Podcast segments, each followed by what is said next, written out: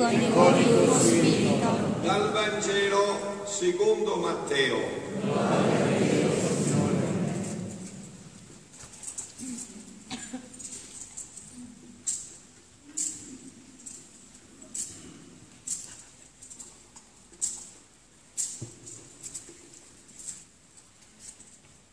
In quel tempo Gesù disse ai suoi discepoli questa parabola.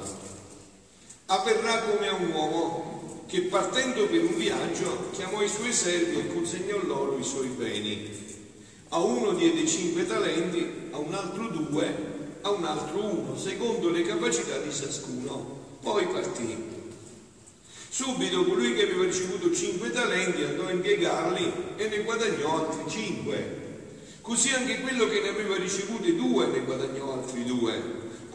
Invece che aveva ricevuto un solo talento andò a fare un buco nel terreno e vi nascose il denaro del suo padrone. Dopo molto tempo il padrone di quei servi tornò e volle regolare i conti con loro. Si presentò colui che aveva ricevuto cinque talenti e ne portò altri cinque dicendo, Signore mi hai consegnato cinque talenti, ecco, ne ho guadagnati altri cinque. Bene, sei buono e fedele, gli disse il suo padrone, sei stato fedele nel poco, ti darò potere su molto. Prendi parte alla gioia del tuo padrone. Si presentò poi colui che aveva ricevuto due talenti e disse, Signore mi hai consegnato due talenti, ecco ne ho guadagnato altri due. Bene, servo buono e fedele, gli disse il suo padrone, sei stato fedele nel poco, ti darò potere sul molto. Prendi parte alla gioia del tuo padrone. Si presentò infine anche colui che aveva ricevuto un solo talento e disse, Signore, so che sei un uomo duro, che mieti dove non hai seminato e raccogli dove non hai sparso. Ho avuto paura e sono andato a nascondere il tuo talento sottoterra. Ecco ciò che è tuo. Il padrone gli rispose, servo malvagio e piccolo, tu sapevi che mieto dove non ho seminato e raccolgo dove non ho sparso. Avresti dovuto affidare il mio denaro ai banchieri e così ritornando avrei ritirato il mio con l'interesse. Perché a chiunque ha verrà dato e sarà nell'abbondanza, ma a chi non ha verrà tolto anche quello che ha. E servo inutile, gettatelo fuori nelle tenebre, là sarà pianto e stridore di denti. Parola del Signore. Siano lodati Gesù e Maria. E grazie veramente di cuore, figlioli, da parte di Dio perché siete venuti a vivere questo momento grande, questa giornata stupenda di annuncio della divina volontà. Beati noi, beati voi che avete potuto gustare e sentire queste parole e queste meraviglie che abbiamo contemplato questa giornata. Già questo significa cercare di mettere in atto i talenti che Dio vi ha dato. Come avete sentito, ognuno ha ricevuto dei talenti, fosse anche uno, ognuno ha ricevuto dei talenti da Dio e questi talenti ci sono stati dati per fare il bene. La vita è un dono che ci è stato donato per rendere felice gli altri. Questo è il senso vero della vita. E in questa vita noi realizziamo la nostra gioia giorno per giorno. Quindi non dobbiamo avere uguali talenti, tutti diversi, ognuno diverso, come il nostro volto, come il nostro modo, il nostro carattere, ma tutto per un'unità che completa. No? Ognuno con la sua personalità, ma in comunione profonda per completarci. E avete sentito che l'unico rimprovero viene perché questo servo ha paura. Dio non fa paura. Dio è amore, Dio è misericordia infinita. Vedete, nel mio ufficio, quando lavoravo, prima del, di, di entrare nella vita consacrata, sapete chi non sbagliava nell'ufficio dove io lavoravo, chi non lavorava. Chi lavorava rischiava anche di sbagliare, ma era bello però, era giusto. È giusto rischiare, il Signore non ci dice che non possiamo sbagliare, ma invece è molto contrariato se noi abbiamo di lui un'immagine sbagliata. E adesso però entriamo nel nostro argomento. perché siete qua per un ritiro meraviglioso sulla divina volontà, per un annuncio della divina volontà, dobbiamo concluderlo perché io proprio voglio che tornate a casa col cuore che vi scoppia dalla gioia, avendo meditato queste meraviglie che Dio ci ha fatto, ci ha dato la grazia di, di udire, di ascoltare. Avverrà come un uomo, diceva Gesù, che partendo per un viaggio chiamò i suoi servi e consegnò loro i suoi beni. Dio ci consegna qualcosa e poi esce di scena. Non ci viene a eh, coartare la nostra libertà, a controllare, no, ci consegna e se ne va. Vuole che siamo liberi, vuole che lo amiamo liberamente. Corre anche il rischio che possiamo sbagliare. Ci consegna i suoi beni. Dio ci consegna qualcosa e poi esce di scena. Dio ci consegna il mondo con pochissime istruzioni per l'uso e tanta libertà sola istruzione per l'uso, ve la ricordate? Non mangiare di quell'albero, perché, bimbo mio, se ne mangerai tu morirai, il resto fai quello che vuoi, sei libero, è tutto per te. Una sola istruzione per l'uso, il resto è tutta libertà. Un volto di Dio che ritroviamo in molte parabole, ha fiducia in noi ci innalza, sentite, a con creatori. Un papà e una mamma, un sacerdote e una suora sono con creatori, fanno il bambino insieme. Chi ha dato l'anima nel formare quel corpo che è venuto dall'atto di amore tra il padre e la madre? Dio che infonde l'anima in quel momento.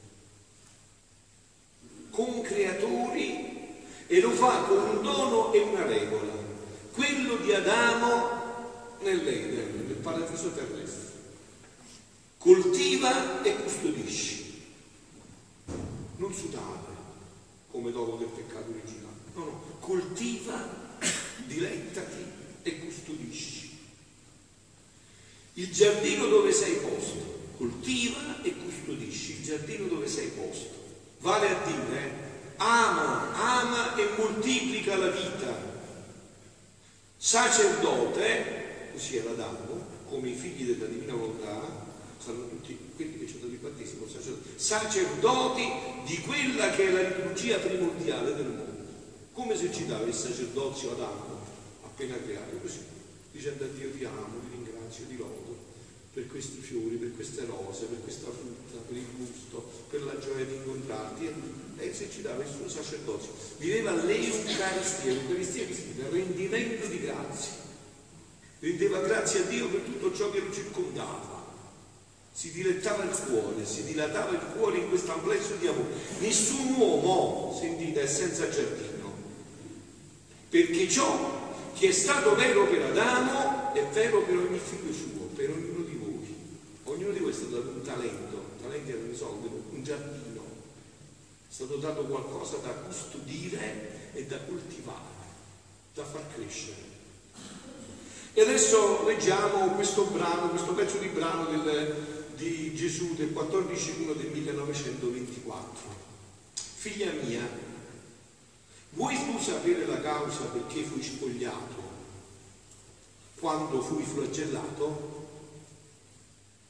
In ogni mistero della mia passione, prima mi occupavo di rinsaldare la rottura tra la volontà umana e quella divina e poi alle offese che produce questa rottura. Onde l'uomo, quando nell'Eden, nel paradiso terrestre, spezzò i vincoli dell'unione tra la volontà umana suprema, la volontà divina e la sua, si spogliò della veste regale della mia volontà.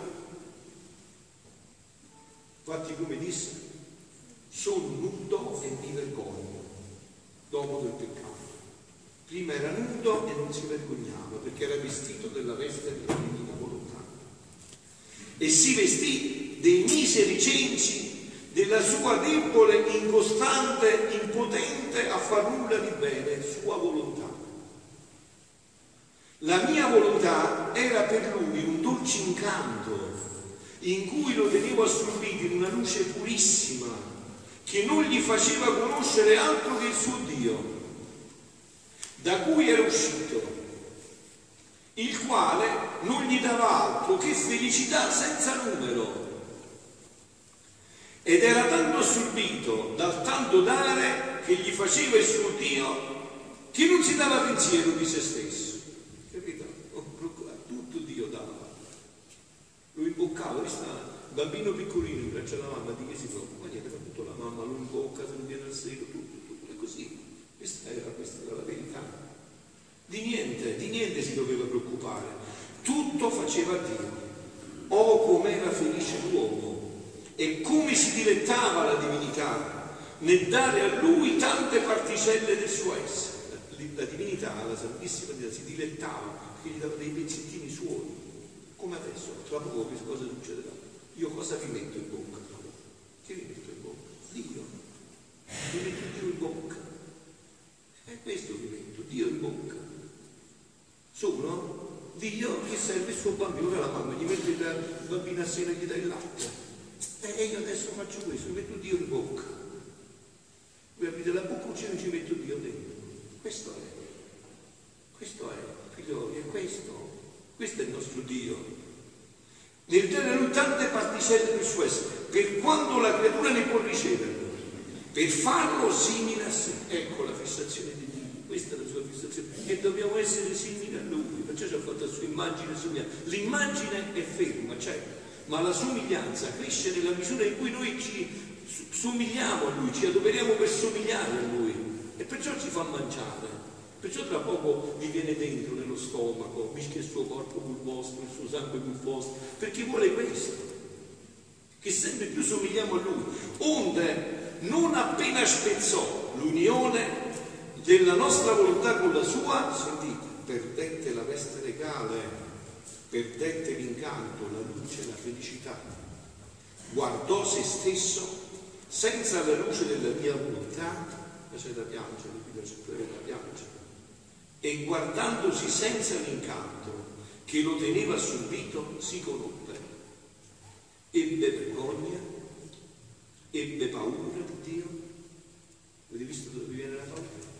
Stamattina Papa Francesco proprio questo ha detto nell'umilia della messa per i poveri nell'Angelus, che di Dio non bisogna aver paura, ma questo c'è dato da questo fatto, ebbe paura di Dio, tanto che la stessa natura sentì i suoi tristi effetti, sentite, sentì il freddo, la nudità e sentì il vivo bisogno di coprirsi. E come la nostra volontà lo teneva al porto di felicità immense, così la sua volontà lo mise a porto di tutte le miserie. Tumore, cancro, freddo, caldo, paure, angoscia, tutto questo. Il corredo dell'umana volontà. Quello che aveva detto, se mangerai, vedrai. Se mangerai dall'albero che non devi mangiare, sulla petizione poi puoi fare tutto, vedrai cioè era così assorbito tanto come gli dava il suo Dio. La nostra volontà era tutto per l'uomo e in essa trovava tutto. Era giusto che essendo uscito da noi e vivendo come un nostro tenero figlio nel nostro volere, vivesse nel nostro e questo volere doveva sostituirsi a tutto ciò che a lui, a lui occorreva, non essendo uscito da questa volontà. Quindi come volle vivere però del suo volere, ebbe bisogno di tutto. Perché il volere umano non ha potere di potersi sostituire a tutti i bisogni, né ha in sé la fonte del bene. Ah, se voi penetrate queste parole, capirete tutto, non ce l'abbiamo dentro di noi. Noi eravamo stati fatti per vivere connessi, disconnessi, siamo finiti, siamo squilibrati. Perciò fu costretto l'uomo a procurarsi costendo le cose necessarie della vita. Vedi dunque che significa non stare unito con la mia volontà? Oh, se tutti lo conoscessero! Come avrebbero un solo sospiro! Quello che abbiamo fatto noi oggi. Che il mio volere avrebbero un solo sospiro che il mio volere venisse a regnare sulla terra.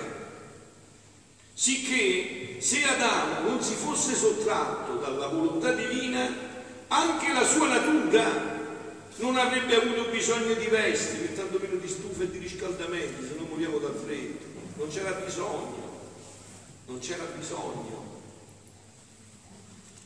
Non avrebbe sentito la vergogna della sua nudità né sarebbe stato soggetto a soffrire il freddo, il caldo, la fame, la debolezza, la malattia, il dolore, tutto quello che sappiamo, ma queste cose naturali erano quasi nulla, erano piuttosto simboli del gran bene che aveva perduto la sua anima. Onde, figlia mia, prima di essere legato alla colonna per essere flagellato, volli essere spogliato. Per soffrire e riparare la nudità dell'uomo, quando si spogliò della veste regale della mia volontà. Senti, senti in me, ta, sentì in me tale confusione e pena nel vedermi così denudato in mezzo ai nemici che si facevano beffa di me, che piansi per la nudità dell'uomo offrì al mio celeste Padre la mia nudità Qua figlioli siamo stati pagati con le chiacchiere, poi siamo stati pagati con il sangue. Meditate tutto quello che volete sapere, tutto nella vita di Gesù. Questo regno, come è stato acquistato, come è stato pagato, quanto costa, che cosa ha dovuto soffrire, ogni passo della passione, fate l'orologio, entrate dentro, coprite, coprite tutto questo, coprite tutto questo, per fare l'uomo che fosse rivestito di nuovo della veste regale della mia volontà. E poi, e per sborso, sapete che significa sborso? per sborso, per pagare, affinché ciò non mi fosse negato, offrì il mio sangue, il mio sangue, le mie carni strappate a brani. Perciò a me mi viene da sorridere, no? Io purtroppo devo svolgere anche questo compito di esorcista, no? Mi viene da sorridere quando sento demonio che in qualche anima veramente che ha problemi seri, no? E dice questa è mia, mi viene da ridere, è tua. È stata pagata col sangue di Dio, è tua. Perché bugiardo, falso, ingannatore dall'inizio, ma che tua vuole essere? Dio l'ha pagata col suo sangue. Che cos'è tuo?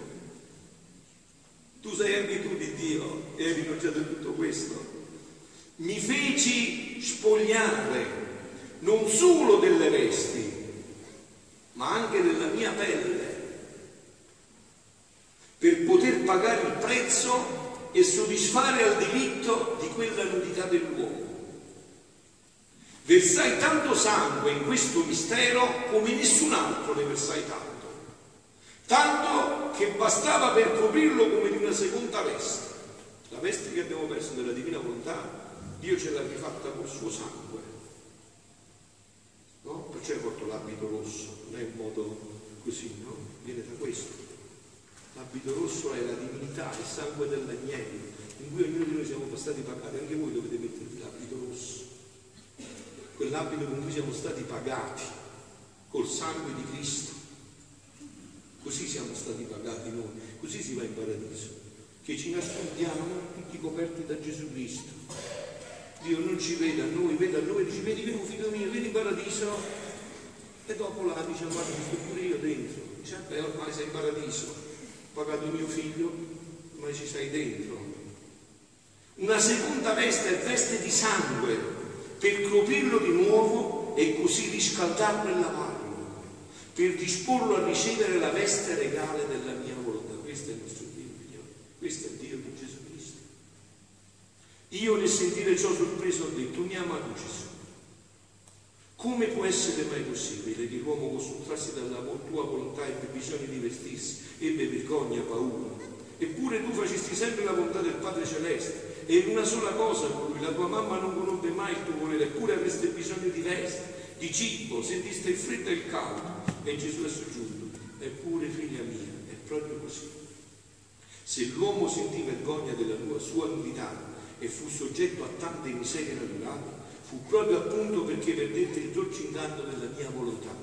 E sebbene il male lo fece l'anima, non il corpo, esso però indirettamente fu complice della cattiva volontà dell'uomo, La natura restò come profanata dal male del volere dell'uomo, quindi l'una e l'altra dovevano sentire la pena del mal fatto.